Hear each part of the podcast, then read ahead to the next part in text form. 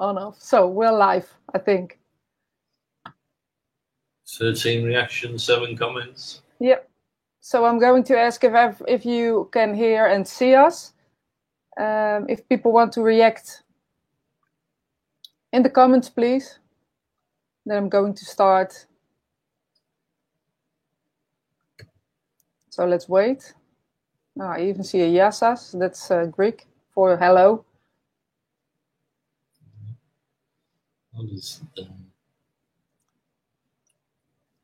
So we're going to wait a moment. So you can see the reactions to Paul, or not? Yeah, yeah. Ah, I that's cool. quite a few people I know. Yeah. Ah, that's nice. I can even put them in the. Uh, you can see it or, or not? Got people from England, I know. People from Australia, I know. Oh, that's nice. From America, I know. Well, I assume that they can hear us. Hi, everyone. Nobody responds, so we're just going to start anyway. Uh, well, hello and good evening. Uh, my name is Rosita Belkadi, and I'm sorry for the English uh, listeners. English is not my first language, so if uh, I make a mistake or anything you cannot understand, I'm sorry for that. And um, we have the wonderful uh, Paul Jacobs with us. Hi, Paul. Hi, Rosita. I'm very, very honored that you would like to talk about mediumship and uh, Gordon Higginson. And uh, well, let's see where we are uh, going with this. Of course, people can ask a question if they want to. Certainly. Um, I think they can hear us because people are saying hi there, Rosita and Paul. Um, so I, I assume it's okay. Okay, let's start off. Well, I just asked before we went on um, how many years you were in mediumship, and um, I want to ask it again to be honest because I really, uh, well, like to know and people uh, to know how many years you're in the so-called business well, I, I, don't mind people knowing my age, so I'm 60 years of age now. Um, I first got interested when I was 25 years of age. Um, I was in development for five and a half years before I started uh, working in my own right, but then it was only part time along my normal day job. And then when I was 32, I then started working uh, full time as a as a medium. So you developed for five years, you said. You Sorry? Said you developed for five years before you even start five, five, yeah. Uh, I, I, can remember right in the early days when I didn't really, I knew Gordon to say hello with um, he did a public assessment um, through the aura with the colours in the aura um, it's a big seminar. And he said to me I would be a long time starting mm-hmm. once I started I would just go from strength to strength and from becoming, uh, deciding to make uh, the decision to become a full time uh, professional medium, within two weeks, I had invites coming in from abroad. My first six weeks invited to be a, a tutor at the Arthur Findlay uh, College, and um, it just went strength to strength. Um, um, not like today, didn't have to promote, do advertising. It was just purely all word of mouth and um, it quickly spread, um, and the bookings came. You know. Well, I think that's the way it should be. That people talk about you and then they hire you, isn't it? That, that, that's right, but um, the world's not quite the same today. Um, I can remember when I was working part time as a medium and on my day job, it got to a stage where I was having difficulty coping with both. And I kept saying to the spirit world, should I be doing this as my full time work? You know, give me an answer, and I got no answer. so uh, I was getting frustrated because I didn't know what to do. Um, you know, because I didn't know whether I could survive by um, with my physical life and keeping a roof over my head by doing this full time.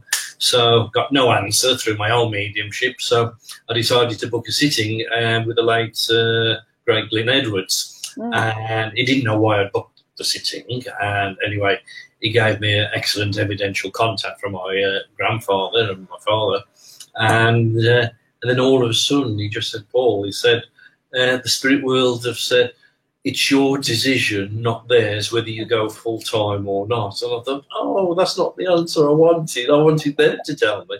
But then he added, but they've said if you decide to go make this your work full time, they will always make sure there'll be enough work to provide for your needs. And from making that decision then to be my full time work, I've never ever not had enough work.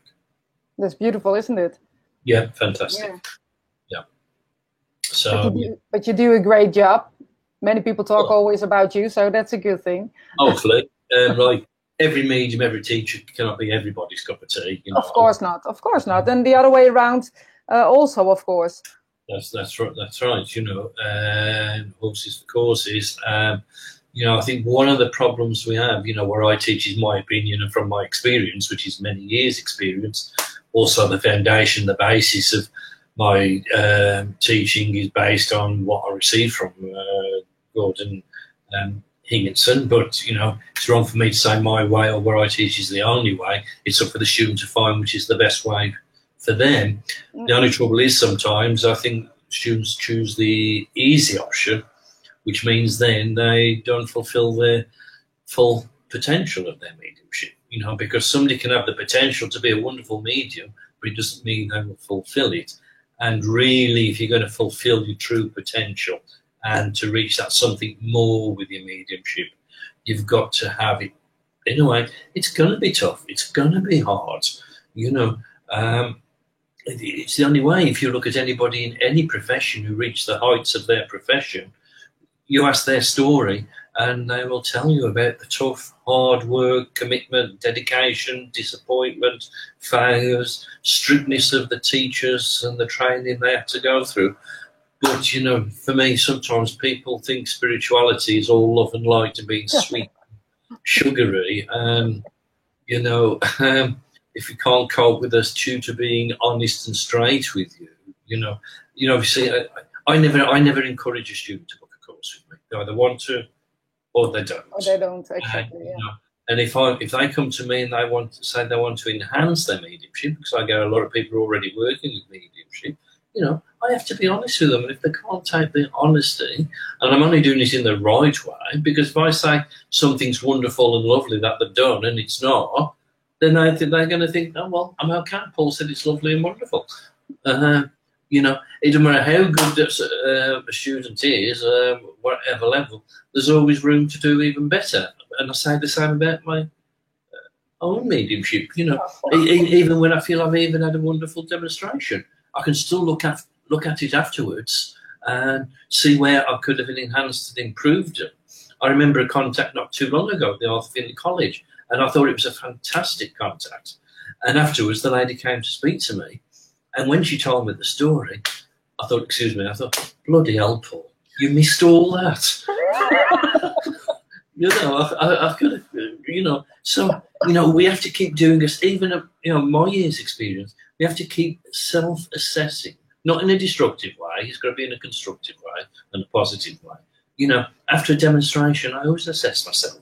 I look at what, you know, I look at, uh, first of all, actually, I, I give myself acknowledgement for what went well then I look at what wasn't so well, and I look at what did I do I shouldn't have done, what didn't I do I should have done. You know, um, you can't become complacent. It doesn't matter how many years you've been doing this. No, of course not. Of course not. And um, is is there? Uh, you say for me there is room for development also. Um, where do you get your um, um, how can I say in English? Um, uh, fulfillment in mediumship um, in a way because I think it's more fulfillment you're looking for than development uh, now.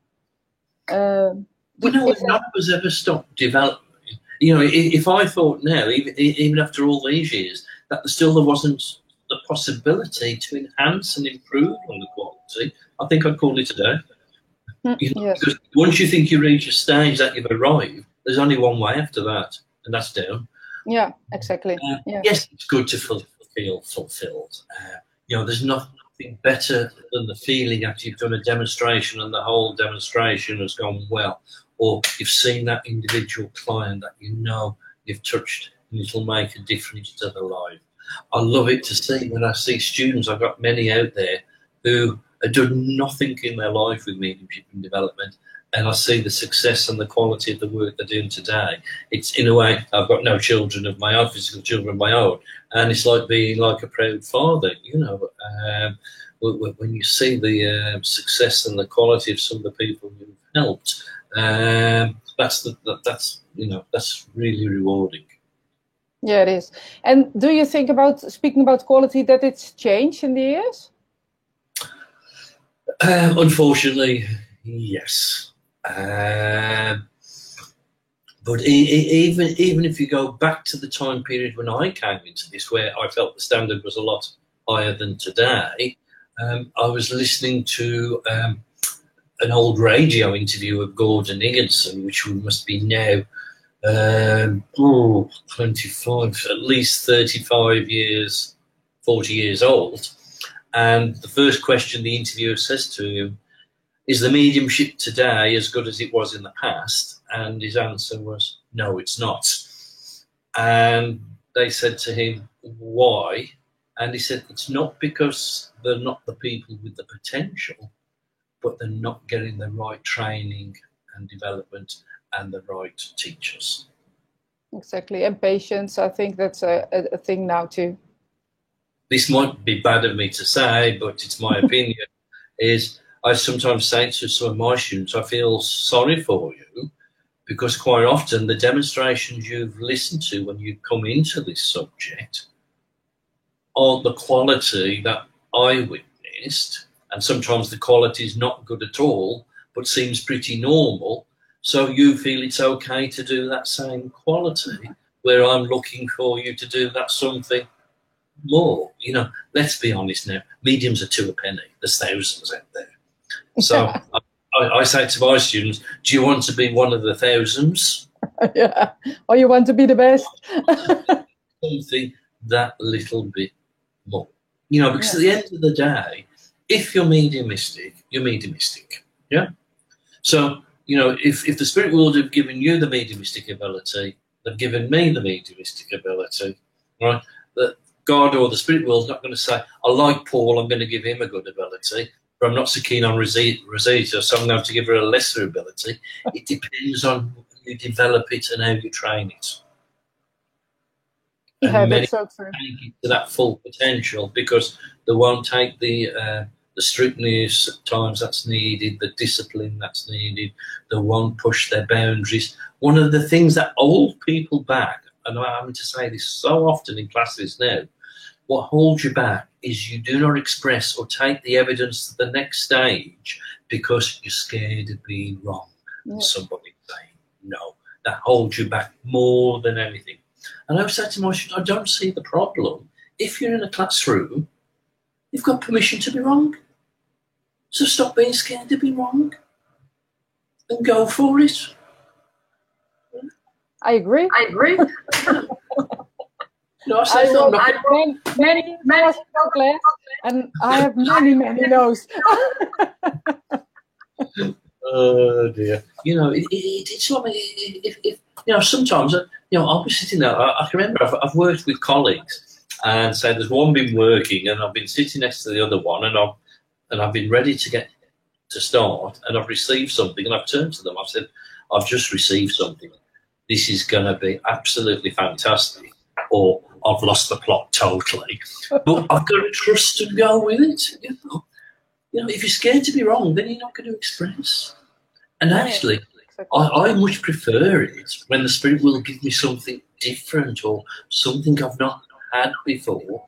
Because my own mind's not going to make that up and create that. If all I get is a little old lady in an apron in the kitchen, I get scared to death. that would be fun.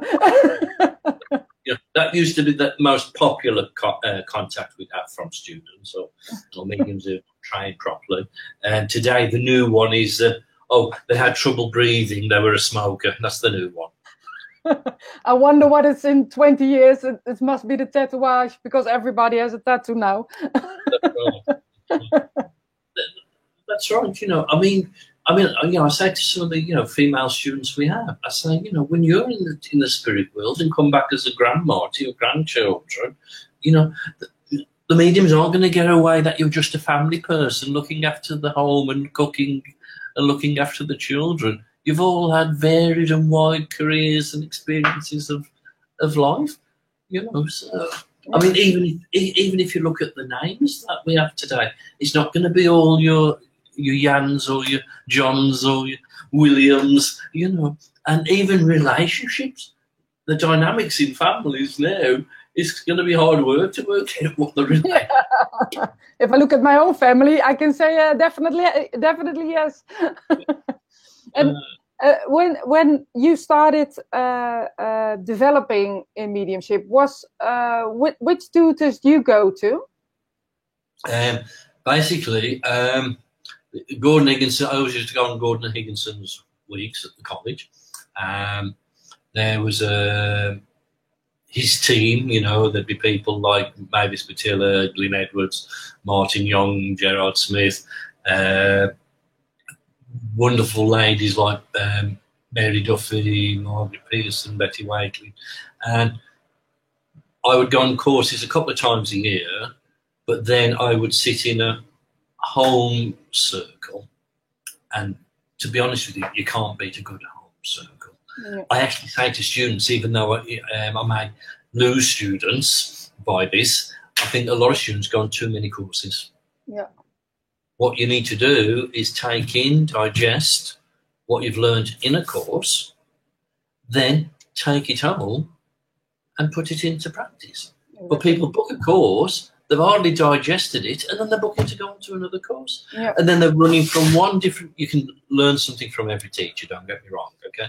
But the trouble is sometimes they go running from one course with one teacher to another course with another teacher to another to another to another, and the teachers can often conflict. Um, it's one of the problems I, I have. I'll say to a student, um, you know, that's not really good that way. And they'll turn around to me and say, oh, well, that's what we were told to do last time. Yeah. I said, well, it's up to you which will enhance your mediumship the best. And then the stu- it's not the students in one way, and they end up then in a confused state and mess, you know. Yeah.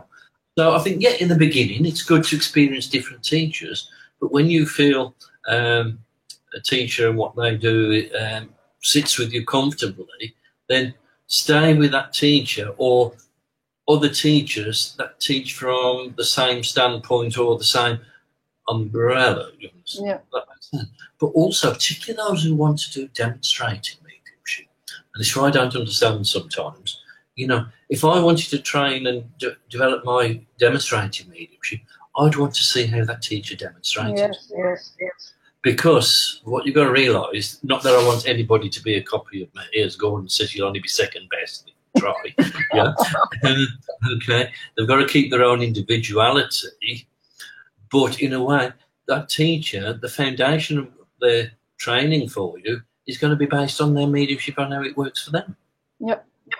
You know, so, you know, if, if you're happy to be trained by a teacher who throws generic information out to a whole audience and let everybody fight for it, then that's how you'll be trained, you know. I'm making you laugh. but the trouble with me sometimes it gets me into trouble. I'm too honest with my points of view and understand. No, but that's but that's good, isn't it? Uh, but like I say, it's my experience, my opinion.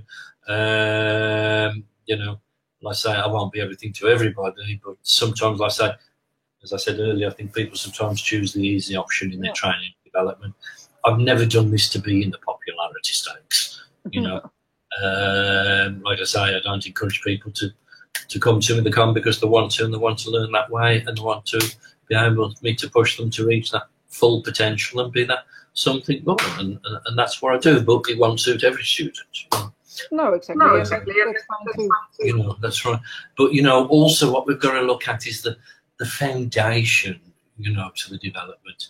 Um, when I first uh, met, met, met, Gordon and I did my first week at Stansted, um, I, I didn't join any classes. Um, I had to uh, learn to understand and know myself, the self awareness. I had to develop the power that was there of the spirit within me and have that power that would bring the gift and the ability to the top surface. Yeah. Um, and, that, and then I know after about 12 months of doing that, Gordon said to me, You're now ready to begin your, your training. And in the old days, it was more uh, tutorials, also, wasn't it? At the or lectures or, or those kind of things. Then yeah, like, like, like at Stansted, the Swan or Swan and off, whatever places like that. Um, the emphasis on, on the practical, mm-hmm. which I can understand um, and I enjoy doing. I enjoy teaching the practical application. That's good with experienced students and uh, whatever, as long as they've done their foundation work beforehand. You know, you know, if I don't understand myself and know myself and cannot look at myself honestly, how can I understand a client and how can I understand somebody in the spirit world? Doesn't make sense. And you know, you know, it's all soul to soul communication. So it's those three elements within the soul: the spirit, the higher consciousness that survives physical death, and the emotion. And I've got to be able to understand my own feelings, my own emotions. I've got to know my mind. I've got to have a strong mind, disciplined mind, and a creative mind. Uh, I've got to be able to work with that higher aspect of the mind and blend with that soul from the spirit world. And I've, I've, got, to, I've got to know myself and, and be able to use those three aspects but you've got to develop that power. It's not just a power that's outside of you, it's that power that's within you that we've got to develop and strengthen. I remember when, um, well, many years ago, you talked about the power. I did not understand what you talk about. And I asked you, Paul, can you tell me uh, what's the power? And you said, well, well you learn when you uh, develop and get older. That's good because it's something i can't describe to you. No now it's i understand. it's not something i can give you. It, no. that power is development by the development and the understanding and allowing those elements in your soul to become a reality instead of putting the emphasis onto the physical reaction and consciousness it's it's being able to respond and experience on that higher consciousness, be able to listen to your feelings, allowing that power to move you, but without going all religious on you. okay, I'm not. Okay, okay. Um, one of the biggest ingredients really is is being able to touch and awaken that God point within. I know some people don't like the word word God, but it's a universal word. You can use whatever word you want. But that awakening that God point and God becoming a reality within you and a part of you and of your life. That's so that is, that is the secret ingredient. If you never do that, you'll find that the greater percentage of your awareness will be more on a psychic level than yep. a spiritual mediumistic level. It really is. You know, I have to say, God's my best friend. Uh, you know, and on my website, there's a quote where I say, um, God has to be in your mediumship. Well, God cannot be in your mediumship unless God's in your life first. Yeah. yeah. That's true. Yeah. So, yeah. you know, I'm not talking about having to belong to a religion. I'm not speaking about you have to go to church every week, you have to wear a religious symbol, or have a statue of a particular iconic figure from religion. It's not about that because it's that something within, you know, and we keep speaking about philosophy, and I do sometimes question, wonder whether there's anything new that the spirit world or any person here can find philosophically. You know, if we really look, we've not listened to the messages we've had over the past 2,000 years. And if we listen to the simple messages from 2,000 years ago or more, you know, when Buddha simply said, the temple of heaven is within, and Jesus saying, my Father and I are one. Yeah. If everybody could take those two things on board and want to develop their mediumship, they would see a change. Yeah, I think so too.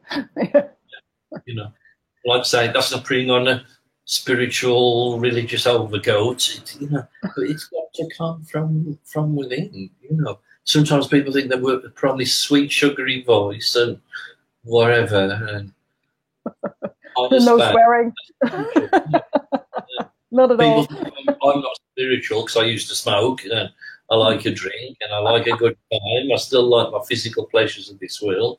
Um, but I'm human and I'm a physical and I've got to live in part of this world.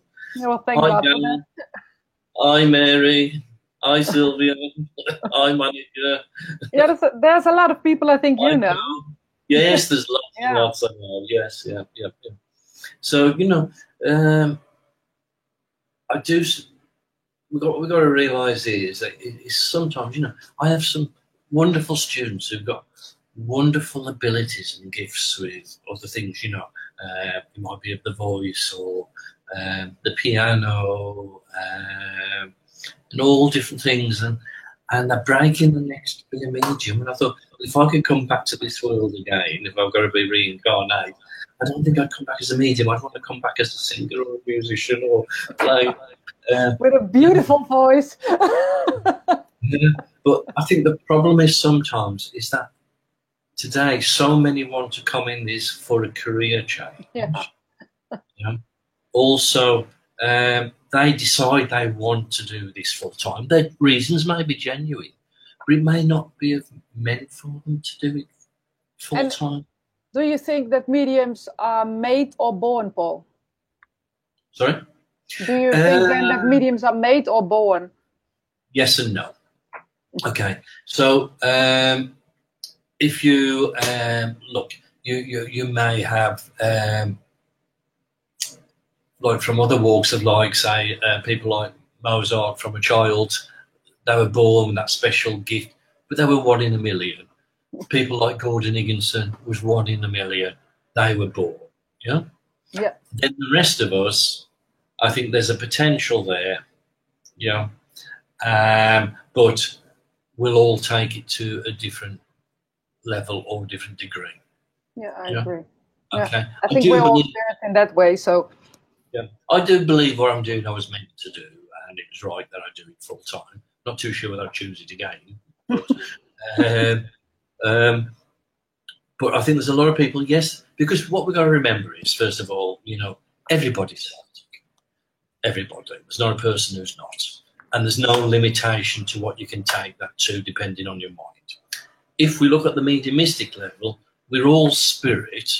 So that means we're all capable of having some type of awareness of the spirit to one degree or another.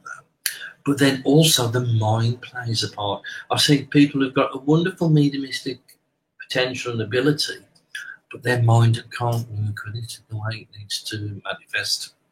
So, you know, I often say to students, you know, the spirit world can only work with us. They've only got us to use and the makeup of our being. So the emotion is the base point.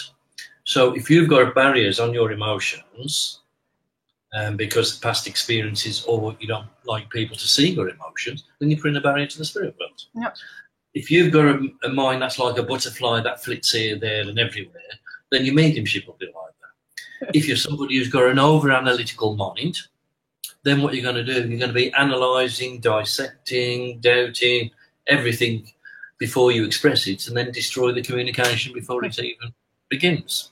You know, so the spirit world have only got you and me to use in the makeup as a person.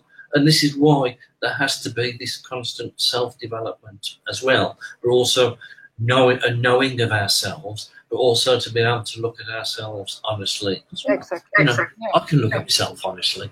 I know I know my weak sides. Uh, I know my, I know my sides of my personality or character or, or as a person the way I express um, the sides there. I know there aren't so good at times. I try to change it. I try to work on it. Not quite mastered it, but uh, you know, work in progress still, you know. Um, and also, you know, it's amazing um, how many to- uh, how many students still allow things from the past still be having a negative effect today. You know, it's like with some of the female students who sometimes have problems with me, and I can guarantee when I speak to them about it, when they have a problem with me, it's because they're still carrying their issues with their father and I remind them of their father. And, you know, don't put your, your problem with your father on me, you know, but you, it's not my fault, you know. you know, but you need to carry, but then maybe you need to go away and work on these issues. yeah. For all these years because it's affecting your mediumship. Yeah. Yeah, that's so true. No, and, but, and and if I if I can ask you something about um, um, the development, you you talked about uh, like Mozart is born, Gordon was born, but what made him such a special medium in your opinion? Well, again, here, you know, it, it, it's if you think um, like Gordon, even though it was what he, I believe he was born to do, it was predicted by the spirit world beforehand. Okay, and and that's why he would have been born into the family that he did.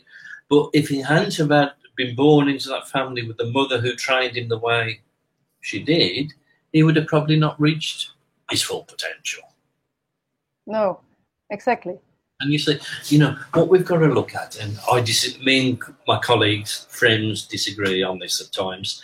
And I can remember being uh, at the Arthur Findlay College, and we're, we're, all discussing about this with free will and destiny. Mm-hmm. And most of my friends and colleagues were saying everything was destiny. And I said, I'm sorry, I, I cannot agree. No, me neither. I may as well just be a machine, may as well be a robot. There's no point me having this earthly experience if that's the case. So I arrived home that night, and next to my bed, I always keep um, like a Bible. It's not a Bible, but it's like my Bible. Um, book of Andrew Jackson Davis. Oh yeah, I know that. Yeah. I opened it at random, and the heading was "Free Will and Destiny." I read it, and it said, "Free will belongs to the physical, destiny to the spirit." I thought mm. that sums it up correct for me. So I do believe there are certain things that happen to us in our physical life that are part of our destiny, but only if it's destiny of the fulfillment of the spirit. Yeah, exactly. And yeah. and if the destiny is um, uh, not not touched on, uh, would that be an effect? An, uh, no, how can I say? Would that be effective for the spirit or for the soul? You think? No, no, because we're on a, a eternal, continuous journey so we'll have to fulfill that journey when we continue on those other realms and levels of consciousness of the spirit world. Yeah. yeah because what we're going to realise, this is the spirit world here and now. You don't have to die to be in the spirit world, and you don't have to die to be spirit. You know, this is just in a way the lowest vibration of of, of um, the spirit world. Yeah. So there's no barriers. It, you know, actually makes me smile because I often speak, keep speaking about uniting two worlds or speaking about two worlds. It's not true. There's only one world. But it's world within worlds and world within worlds. It's just different levels of consciousness. consciousness. Yes. It's, yeah. Uh, you know, but you know, Gordon was a very strong, you know, disciplined us. You know, um, uh, you know, he never once told me. Uh, oh, sorry, once did he tell me I'd done well at something? That was psychometry, and I'm just going off the subject now. No, I know now. if, if I say to students, right, we're going to do psychometry, you can see the faces drop. And I'll say, what's the matter? Oh, we've done that before. And I'll say, but how well can you do it? Gordon believed in training all his mediums through psychometry to start with, even up to the psychic level, but then being able then to move on from that to the spirit even though he was the finest medium um, of the day, he never did a sitting without either reading the aura or doing psychometry first. And people turn their nose up. Yeah, I don't understand why, but it's almost like a curse or something if you say that you work psychic. Well, or...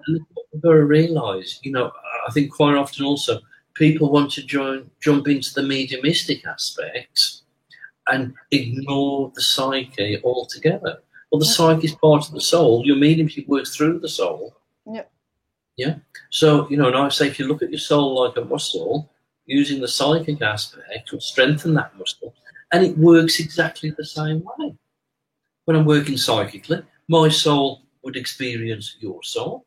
When I'm working mediumistically, my soul blends with discarnate soul. There's no difference. Just one in a body and one without a body. It's as simple as that. And I don't think sometimes people realise how important our psychic work is. You know, especially in today's age. Right? You know, many people who come for sittings come because of the problems and the difficulties of living this earthly life. Yeah. And we can help them on the psychic level with that because the spirit world aren't going to come and tell you everything what to do. You know, so we, you know, and if if I look at sittings today, I would say seventy percent of sitters don't need anybody from the spirit world. No.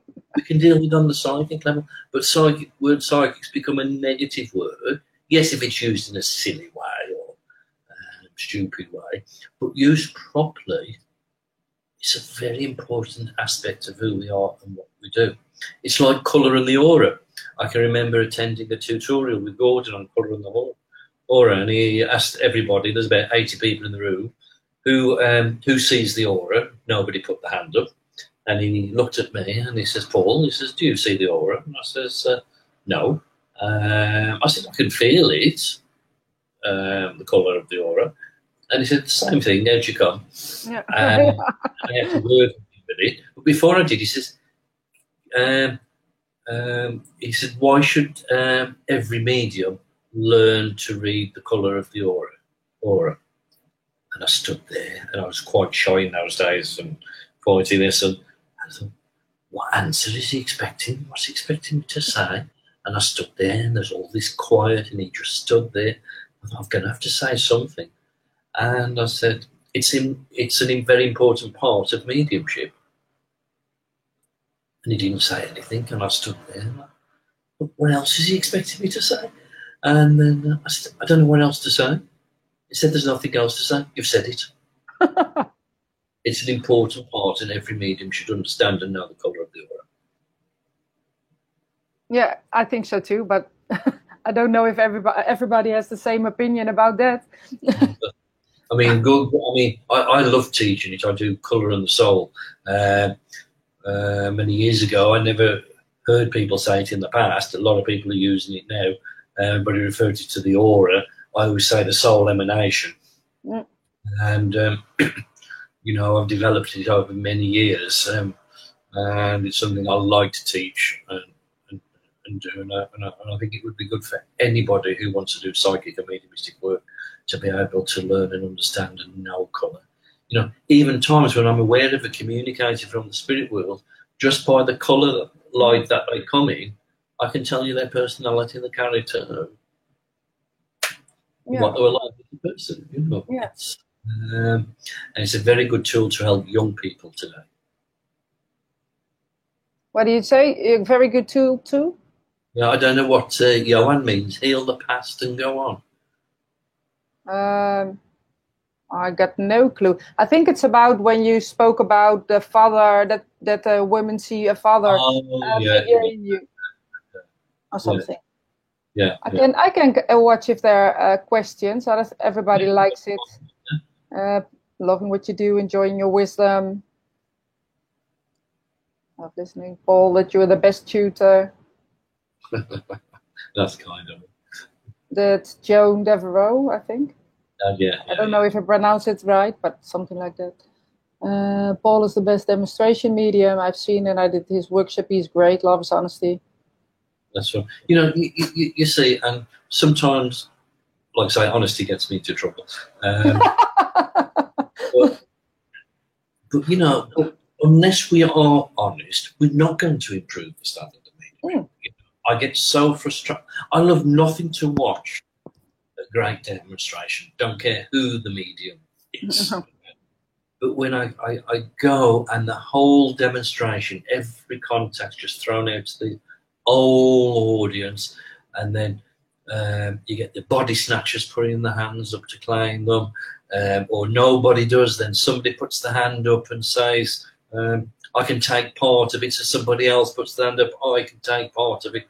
And I'm not saying the medium's not in touch with the spirit world, but but my problem is, and I think I watch quite often when I listen to Dems, is how often I see that the contact doesn't go to the right. Go to the right, no, yeah. No. You know, if I go back, to, you know, forgive me, I'm going back to my very first time I went to the Arthur Findlay College, which I think was in 1984. I'd never been in a circle, uh, done any development, didn't even know whether I was a medium, even though I was having experiences. But I just thought it was the places I was living in were haunted or something. Um, and on the introduction evening, Gordon said, There's no introduction tonight, we're going to start work. And he says, Paul, how'd you come? And I didn't actually go there to train and develop mediumship. Why did you go then? One, I was interested in subjects, mm-hmm. just to know about it. And secondly, I was receiving a lot of messages in demonstrations um, saying, one day you'll be up here doing this. And I thought, they all need the men in the white coats to come and take them away. There's no way I'll ever do this, you know. And um, so Gordon got me out and he says, Right, I want you to make a contact call. I says, Me? I says, I can't do it. I don't know how to do it. And he said to me, Just simply ask who's there. I said, I don't know. Ask.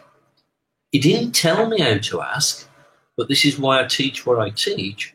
Automatically, I didn't ask in words in my head. I went to the depths of my soul, and through my feelings, I said, God, help, give me what I want. And just in my mind, the words dad came. I didn't know whether I was making it up, but I wasn't bothered about expressing because I wasn't bothered about being wrong. So I said, Oh, it's somebody's father, somebody's dad. So he said, Who does he want to speak to? I said, I haven't a clue, no idea. Ask and allow their power to move you to where they want to go. So, back down, God help, who do, does this man want to speak to?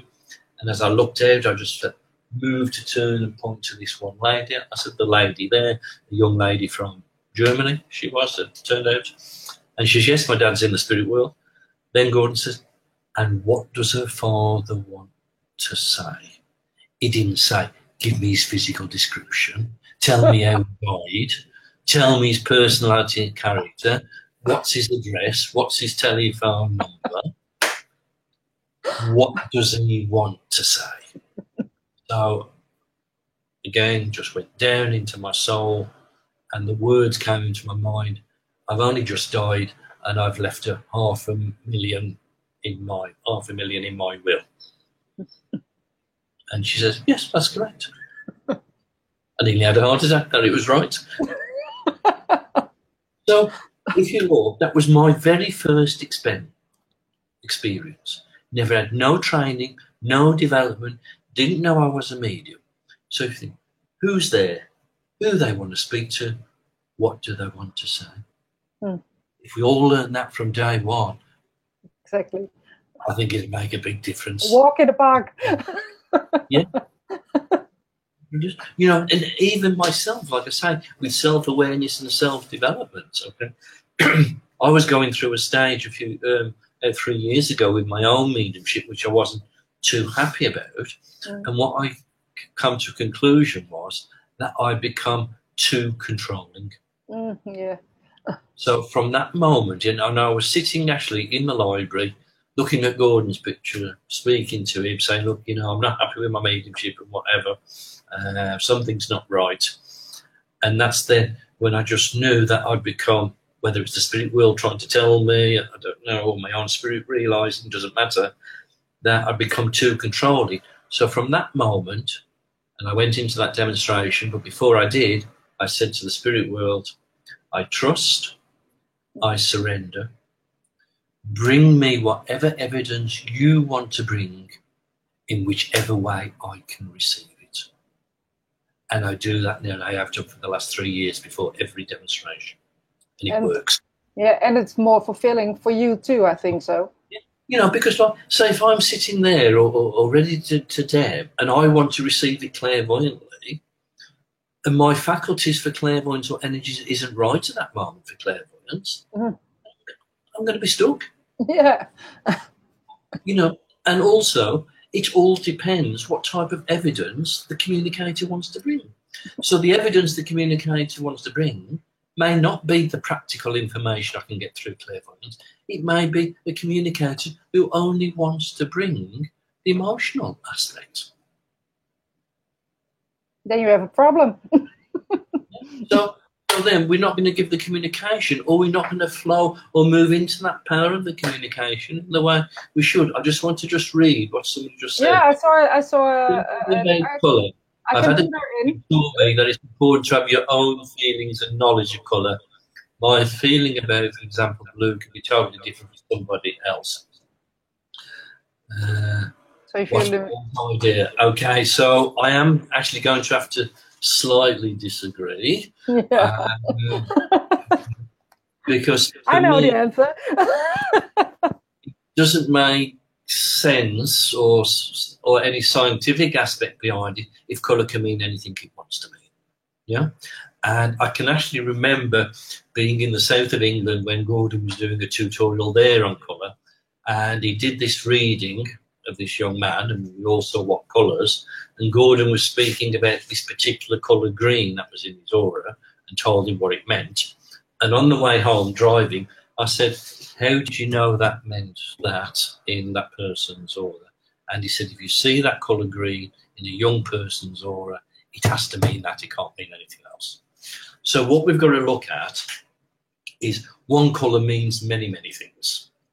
It depends whether you're going into the positive aspect of it, the negative aspect of it, whether you're looking at it on a spiritual level, mental level, emotional level, or physical level. I, I often do on my courses with colour when I'm working with other tutors. I'll get another medium to choose a person in the audience, tell me the colours. They won't tell me who the person is. Then I'll do the reading on those colours not knowing who the person is by using my knowledge of the colours. Colours, yes. To try and show you that you know colours do have to mean, and there's a lot of people teaching colour now, even tutors at the AFC who I've trained, and all um, who use um, this, uh, Biagio, who you know here, he, he trained in with the Jose. Um, there's other guy mediums at Stansted, several who I've trained, and they all use the foundation of the meanings I've given them, and it works for them all. Yeah. One medium may have found a meaning to a colour I've yet not discovered, or I may have found a meaning to a colour another medium's not discovered. But what I'm saying is, if a meaning should come under the blue umbrella, we can't put it under the red umbrella. No. Oh, okay, could be wrong, but that's my strong conviction and opinion. No, I think you're you're you're you're totally right, and um, I know I once did a um, I think it was with you about the colors, and I still use them, so it's still the same uh, thing. You and I sometimes I try for myself just to um, yeah. prove that I'm wrong, um, but I'm not. But you're not. So, so it's still yellow is still the same yellow as uh, when you teach that. So yeah, you know, I'm, I'm, you know, um, the way we used to do a reading with Gordon, or, or Gordon did it and taught us, um, was we'd use four colours. Um, then what I developed afterwards, because we've all got all the colours to one degree or another, moving in and out to one degree or another. But I actually believe, and this is why I do Colour of the Soul, is that there is a colour that corresponds to the quality of our soul and what it needs to express. And then with the second colour, telling us then how we should manifest that. I had a group here at the House of Spirit in Hanover last weekend, a group of students from Finland. And I just gave them a little taste on the end. And I wanted to see if they could feel the colours to do with a particular student, what what colour they felt. And the most popular colour that came up was green. So I said to her, if that's correct, so I asked them to go in with a feeling for the quality of the colour of the soul. And when that green colour came, and also blue was the second, I said, you've worked associated with the medical profession in service, in helping people with the caring quality, using your communication skill. And uh, she teaches children sign language. Oh, that's beautiful. I didn't know what a professional was. So you know, so you know, I am a firm believer that um, you know, there are certain meanings for colours, but like I say, it depends whether it's positive, negative, Negative. and what level you're perceiving or working on with that colour. Yeah, I can see there I are can see more there are more questions. questions. Yeah.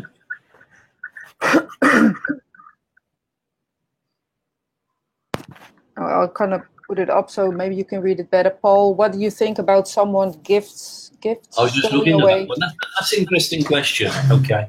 Um, no, the, the, the mediumistic ability, the, the psychic, first of all, the psychic level can never go away. If it's not working, it's only us creating some barrier for some reason or another for it not working. What I have seen, um and also Gordon Saturn spoke to me about this, about, uh, I'm not going to mention names, about, um, I'm going back many years ago now, I'm going 30 odd years ago, so it's nobody of today, all right, so to- okay. And he said, Paul, you can see that money and fame had become their main driving force.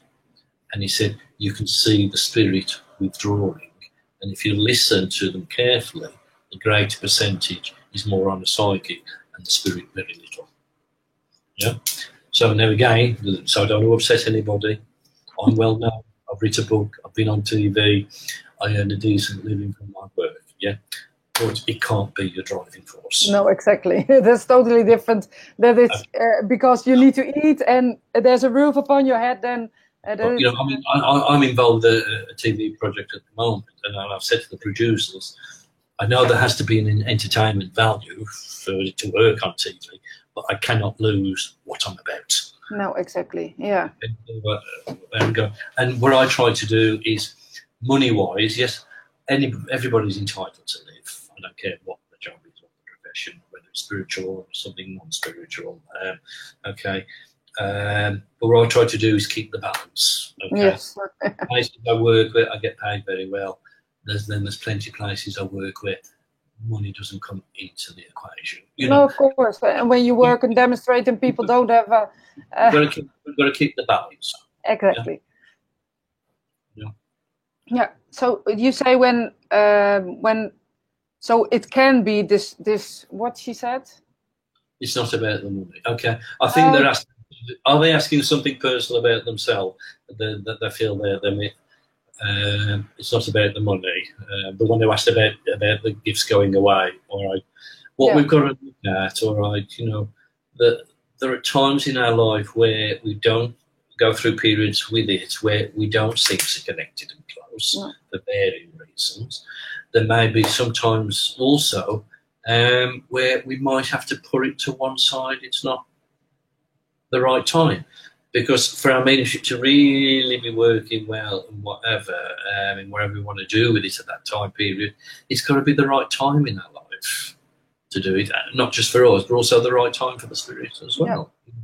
And also, people have got to realise the spirit world don't just expect us to, to neg- neglect um, our physical life.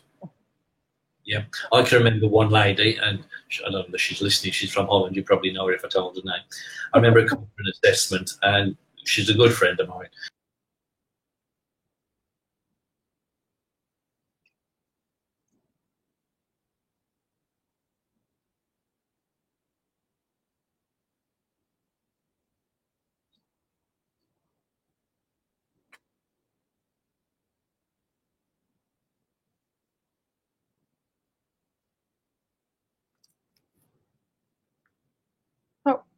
En toen was hij weg. dus ik weet niet wat er eh, gebeurt, maar volgens mij horen jullie mij nog wel. Ah, you're up again. Where, Okay. did, where did you go? Be, um, being a mother's more important. I Yeah. knew she already, I already knew she got um, two children, but I didn't know, and she didn't know at the time. Ah, as I she did that assessment, she was pregnant with another child. Yeah, and after I used to often go and say to a few young women with their assessments, go away and have your children. They Mm. come back. Yeah.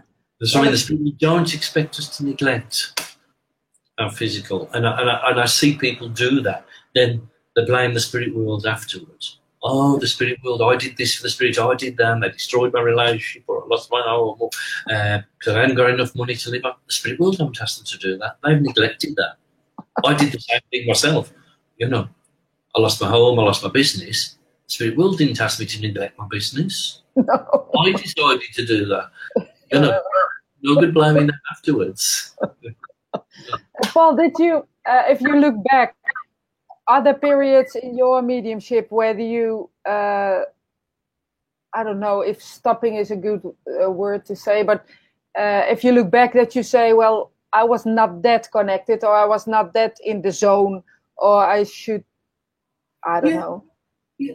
What we're going to look at, if you think we're talking about a mind encased in this physical body, an aspect of the mind we don't use in our everyday life hmm. normally, yeah, being able to communicate with another mind not in a physical body, it's such an airline fine line.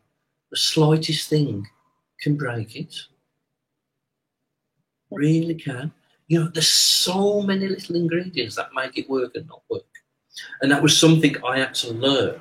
You know, um, all I, I hope is in a demonstration that I've touched one person and made a difference. It's great if the whole dem has gone well. Because I can remember my first demonstration, and Gordon did the address, and I I did the dem. Afterwards, he said, uh, "Are we having a cup of tea?" I said, "Yes." He says, "Go and make it." So I went to make the tea. He, he sat me down for an hour and told me everything I'd done wrong. but then he added, "But always remember, it was all worthwhile for that one contact." That's beautiful, isn't and it? As long as you've touched one person and made a difference, that's all that matters. Yeah. And and also again, even with private sittings, especially when you start having this as your living and you've got to do so many to earn a living, um, you know, I, I, I nearly destroyed myself because I was expecting every sitting had to be top of the tree. and I had to learn that wasn't possible. It wasn't possible. Of course not. um, but now also, you know. you know, one, um, I'm not going to be the right person um, for every communicator. And two, um, um, for that particular uh, recipient, um, you know, it, it, for some reason, it, I'm just not the right the right medium. And you know, when I used to travel abroad, where I used to have to do like five days of sittings, you know, you're talking forty sittings. Well, the can't. You know, there'd be so many that would be excellent. There'd be so many that would be very good. There'd be so many that was good. There'd be so many that was average. Be one or two, I think you scrape the barrel. And there'd be one or two I'd say, well, I'm not happy. I don't think you're happy. Let's call it a day. Yeah. I'll arrange a sitting with you with another medium, or we can try again at a another day. And I realise I can't be everything to everybody. You know, and there are times we are going to let everyday life things, what we're dealing with in our own life, affect us. I, I can I can remember this one day, a whole day of sittings. The, the, people who were really needing psychic sittings, not evidential, and everyone was relationship problem. And I sat there and I thought, expecting me to sort the relationship problem there. I can't even deal with my own you um, so you know, so and this is why we've got to be honest. But you know, again, we've got to do it in a positive. You know, um, we could destroy ourselves as well. And there are times when the sitting doesn't go well, um, or even a contact in a demonstration. Nationally, it's not my fault or the spirit world. It is actually the sitter and recipient. Yeah, I can't, yeah. I can't blame them. You can't put it on them. You know, um, I've got to just do my best to get through the difficulty and the problem, you know. Of course. Um, you know, so none of us, and I deny, you know, when I first went to Stansted to work as a tutor, because I was probably one of the first new tutors that'd been for about 10 years, and um, and I nearly stopped going because I'd hear all the other tutors saying every sitting they had was marvellous, everything they taught, everything in the, the class was marvellous. And I started feeling insecure. I used to think, of course. well, everything I do is not marvellous. Maybe I'm not good enough, or maybe I shouldn't be working here then. You know, and, and I can be honest, that's what I mean, I can be honest with myself then. you know, um, and we've got to be. it's the only way. Okay, I can see another question from Amy. Another question where you sitting in a small group every week. How does that work? How many messages can you give to the same people? Okay. Um, lucky enough that my, my regular group were all people in this. I had about eight people in the 70s and 80s. So they all knew lots and lots and lots and lots and lots of people in the spirit world. Um, you know, um, so so if there was nine or ten people there, that's a thousand people easily in the spirit world. Um, also, you did exercises where you didn't know who you was working, where there'd be blindfold um, no voice, so you didn't know who you were working for. So there's plenty of yeah. yeah, plenty of work. you can go on for years and years and years. Yeah. and uh, and from that question, I was thinking about uh, Gordon was trained by his mother, of course.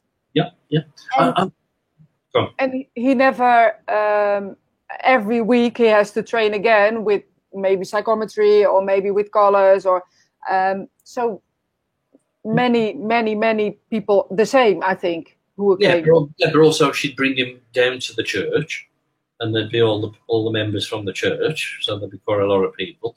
But she used to bring him into the church, blindfold, cotton wool in his ears. Oh. He wasn't allowed any yeses and nos. And then he would be taken out and wouldn't be told whether he was right or wrong afterwards. And I can remember him doing that to me with psychometry when we used to go on. We used to go on holiday every year, and he would bring little articles packaged, and he would give us the package. We couldn't open it to see what was in it, and we would have to psycho- do a psychometry reading on this package. And afterwards, he wouldn't tell us whether we were right or wrong. and people, sometimes when I tell students that, they say, "Oh, that's hard. That's terrible." I say, "No. What he did, he learned us to trust. Trust, yeah, exactly. And that's one of the big failings in holding people's leadership back. They don't trust enough. No, exactly. I, I, I totally agree with that. And uh, I, I, once remember a story somebody told me, and maybe you told me, I don't know, uh, that that I think with Glenn Edwards he was on a holiday or something, and that he psychometrized the people who were on a honeymoon trip or something. Do you know that story? No, I don't know that one. I think I don't know where some maybe Glenn told me. Have done. Yeah, that that he was in um, that he saw two people and he said to them uh, to Glenn, um, they're just married. They're in that and that room, and uh, Glenn said you cannot not ask that. And uh, afterwards they go to uh, ask to the people, and everything he said was right. Yeah, yeah. Uh, he, he, was he, he, was amazing. Honestly, I could tell you now, he would only have to meet you for the first time, shake your hand, and he'd know everything he needed to know about you. Yeah, beautiful, isn't it? I can remember after being to Stan, going to Stansted that first time, I went to a weekend seminar and I was sitting at the bar having a drink. And at that time, I was really scared of Gordon. Even though I loved him, I was scared of him. And but I was because he was such this brilliant medium. I was scared of him knowing what he might know about me and my life, the things I've done and what I'd been like. And he came walking up to me at the bar and bought a drink and he looked at me and he said, Paul, why is it every time I come anywhere near you, your auric field closes up like a book?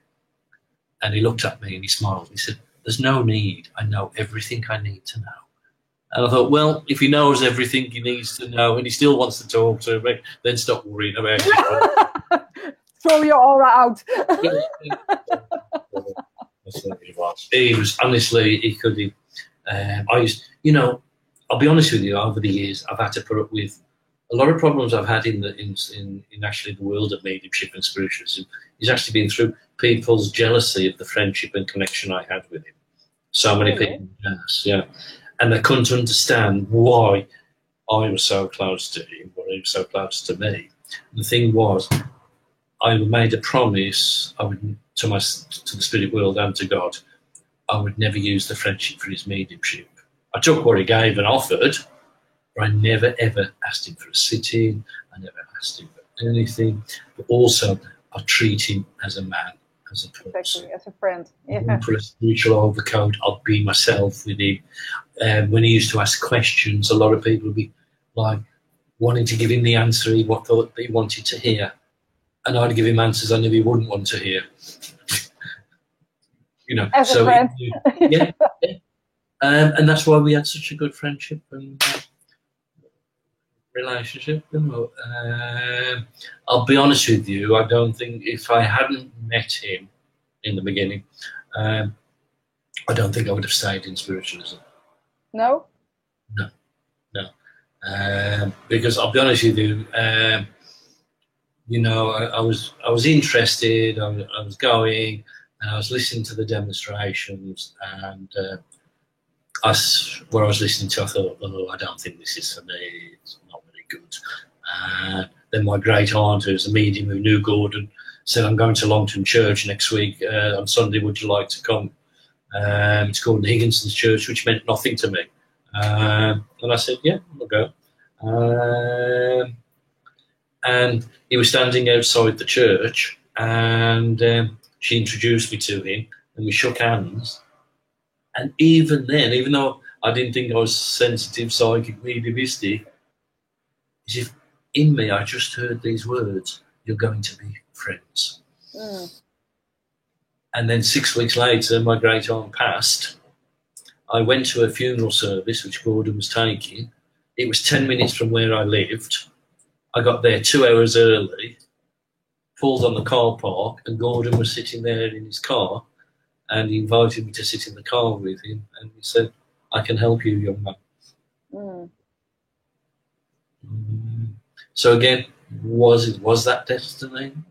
Don't know. Maybe, maybe not. Yeah, who knows? or you know, um, you know, and if I hadn't have responded, if I hadn't have done that, then maybe I wouldn't have fulfilled um, the potential I've fulfilled. yeah, that could be. But, Yeah. you, but you never know. but That's you right. never know. No, no, no. Maybe know a little bit more when it's time to uh, throw off this uh, overcoat, this Yeah, looking forward to it. More questions there? Yeah, I can see this. Uh, I think uh, Cynthia is uh, uh, saying something Italian. I speak Greek though, but don't speak Italian, thus I'm going to try. Yeah, Grazie. Per Yeah. condividere queste tue esperienze. I think she said thank you for the Ah, right. something like that. And wonderful advice. Do you still, Sander Wijngaarden says, ask, do you still see soldiers gathering together to make this a world a better place? Yeah, yeah, um, definitely. Um, because you know, I, I, I mean, if you look, the, there's there's not just in mediumship, but if you look in spiritual matters generally. Again, I'm not speaking about religion. Um, more and more people are turning and looking for something more meaningful beyond the physical. Yeah. You know, so the spiritual army doesn't just have to be No. Actually, that's the last thing we want is everybody in the world to become Uh, mediums. to be mediums and all the hatred And if, and amongst if, everybody become, if everybody become a medium and a healer, then uh, there'd be nobody left to give a message to or heal, you know. But I think we had a great war then, uh, Paul. But what it, is, it, it's really about this power of the spirit, for it to be able to move us, direct us, uphold us. You know, and if we've got people in all walks of life with a spiritual development where this power could move them, whether it's in our government, in our schools, our medical profession, our businesses, whatever. You know, if you look in the past history of spiritualists, some of the greatest reformers in slavery, women's rights, they're all spiritualists. You know, and if you look at um, Robert Owen, who founded the Co-op Society, um, he was a business successful businessman, but he was a spiritualist. He was a spiritual man, and what he did, he used the profits to give cheaper food to the community.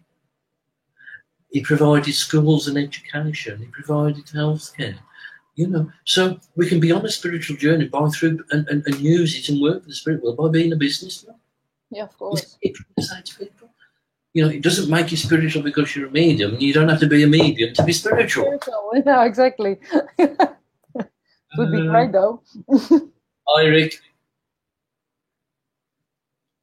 So let's see. I think um, people, yeah, there's more Italian, but I'm not going to dare to say another sentence in, it, in Italian.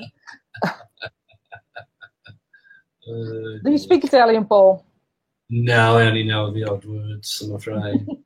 oh, I mean, would you come to Lilydale? Uh, yeah, I suppose I, well, I have to work in New Jersey. Well, I work in New Jersey once a year, so that wouldn't be too bad to add on sometime, Amy. So thank you. Yes, that would be nice. I think Amy was from. Is Amy from Lilydale? I think yeah, we yeah, texted yeah. earlier this day when uh, about uh, uh, this uh, uh, thing.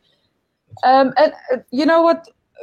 Maybe it's um, a, a, strange question, but I wrote, I think, a few months or maybe a year ago that Gordon was believing in the elementary. Do I say it right?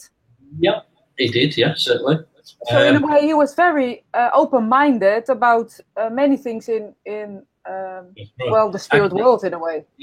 I can remember uh, being in the library with him, and he said when he worked on the big marble fireplace, he said there used to be a spirit elemental that used to sit there and come and listen to him when he was working. Oh, really? And did many people believe that, or think that he was crazy a little bit? People accepted it from him. Yeah, so he did believe in elementals. Um, a few people might be shocked about that, but he, he certainly Why? did. Why do you think? Why do you... well, you know, with, I mean, you've got to admit, we do get sometimes a little bit off the wall people in this, uh, and whatever, and then they go away with all the weird and what we class as the weird and wonderful, you know. But then again, you know, I must tell you this little this little story. We was at church, and um, it was harvest festival time, where everybody brings all the fruit and vegetables, which we then shared out in the community afterwards.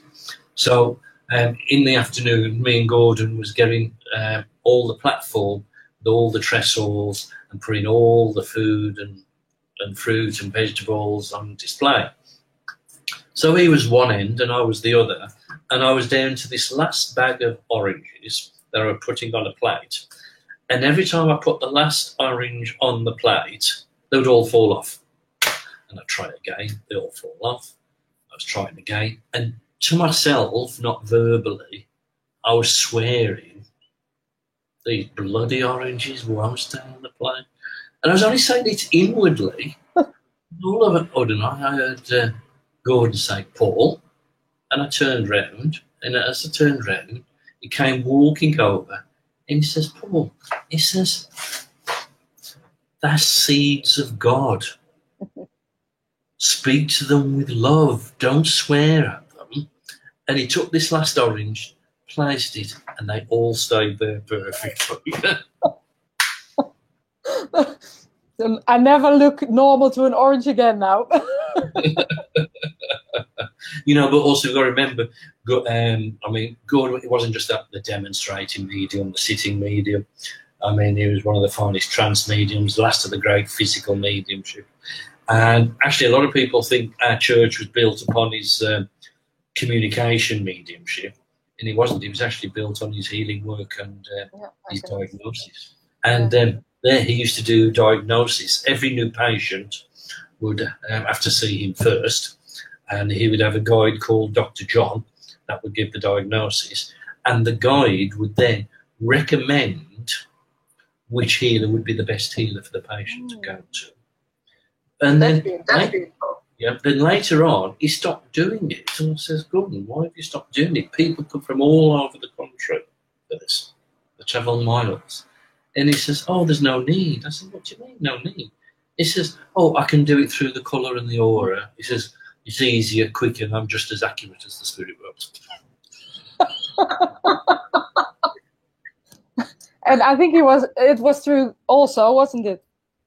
Yeah, it, yeah. It, it, it, was one in a million, millions. You know, it's uh, uh, you know I, I, I've seen letters where people from royal families in different countries offering to even Mae West wanting to send a private jet for him to fly him over to do a sit-in, but he would never take the money.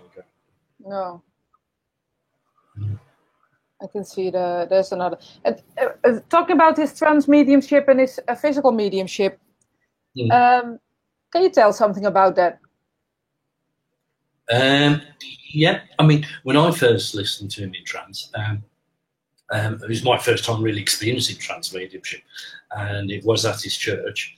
And uh, you know, where most, uh, I would say, 99.9% of trance mediums stay seated all the time. Um, he didn't. He would stand up. We'd got three big steps on the platform.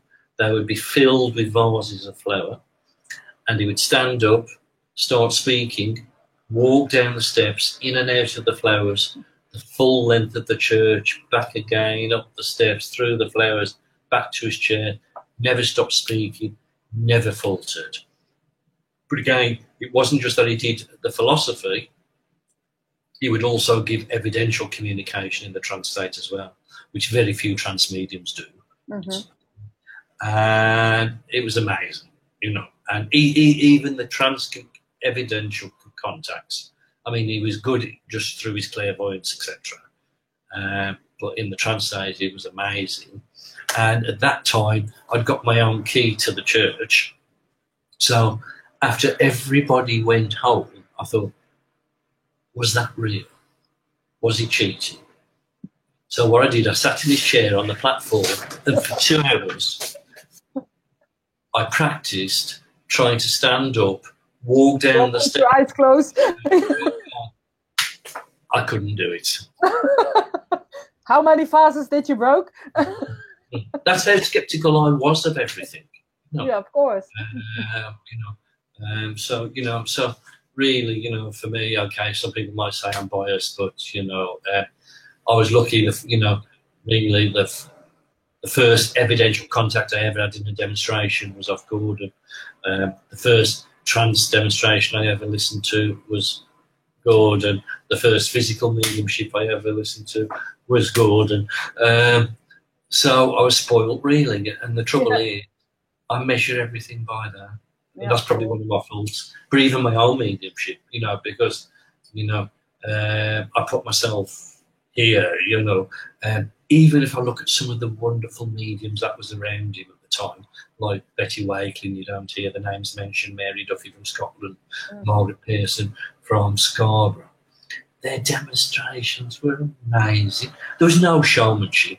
They were just what I call ordinary, everyday housewifey ladies. They just give it to as you got. Got it. You know, I can remember Margaret Pearson. Last time I saw her, I took my mom. My mom had the first contact. And she just said, Come to the lady there next to Paul. I've got two husbands here. One manufactured shirts and the other was on about his wallet. And my father had his own shirt company. And on the way to the church in the car, me and my mum were arguing who had my stepfather's wallet. no messing about. Oh, there's a man here about this. Oh, yeah. Oh, there's a lady here. She was really loving and family. Yeah. That's all my mum needed. Yeah. And I, they would do, you know, sometimes demonstration at the contacts come like private sittings. These ladies would do 15, 16, 17 contacts. Yeah, yeah. They would travel from one end of the country to the other on the bus, on the coach, on the train, week in, week out. Just to serve. Just to serve. A cup of tea, a biscuit. And yeah, if we're very lucky, they might occasionally be given a fiver. yeah. I think and, that's and, great, yeah. great um, knowledge for all the mediums who work now to uh, yeah. take that's, that on. That's what I said, please. I'm not disputing or anything. I earn my living from this, and I, I do. But yeah, no, of course not. I still try to give churches and other other um, charities where their money doesn't come into it. You know, uh, of course. You know, uh, you got to keep the balance right between the two. Exactly. So exactly. Criticising because I'd be an hypocrite about it I did. If I I earn a living, yeah, from it, but it's getting keeping that balance right. You know. Uh, but you know, but even with trance mediumship, some people might not like this, particularly those who are interested in trance. I was listening not long ago to an old tape recording of Gordon's lecture on trance, and his opening statement was, "Most trance mediums are not trance mediums." He said they might be, they might be inspired, or they might be influenced and overshadowed, but not the what we call the real true state of what he could do that unconscious state. Uh, and the trouble is, it's very difficult to prove trance. Yes, it is. you know. Uh, but one thing we should we should remember is, and again, these are Gordon's words. It doesn't matter whether it's the evidential context in trance, whether it's the philosophy, or whether it's the healing. It should be something more happening and being done than in the other states. If nothing more is happening, or quality, then there's no point in it. No. can, can you, yeah, I, I, totally understand what you mean. But that might not be done too well with some people. So. Well, that's not your thing. That's me, though. that's the honest thing again. well, let's celebrate that. well, I don't know if you see the time, but it's almost uh, nine thirty. Yeah. So we we are. Uh, long? Blimey, it's gone quick. yeah, it is. Once you get me started, I can talk all time. I love it, Paul. Maybe we can do another session. So. Yeah, we could do that. Yeah, I I will see if there are any uh, questions that are really important. Yeah. Um, people agree. And well, and when would you go to New York? I think that's New Jersey. New Jersey. Oh, I'm New in, Jersey.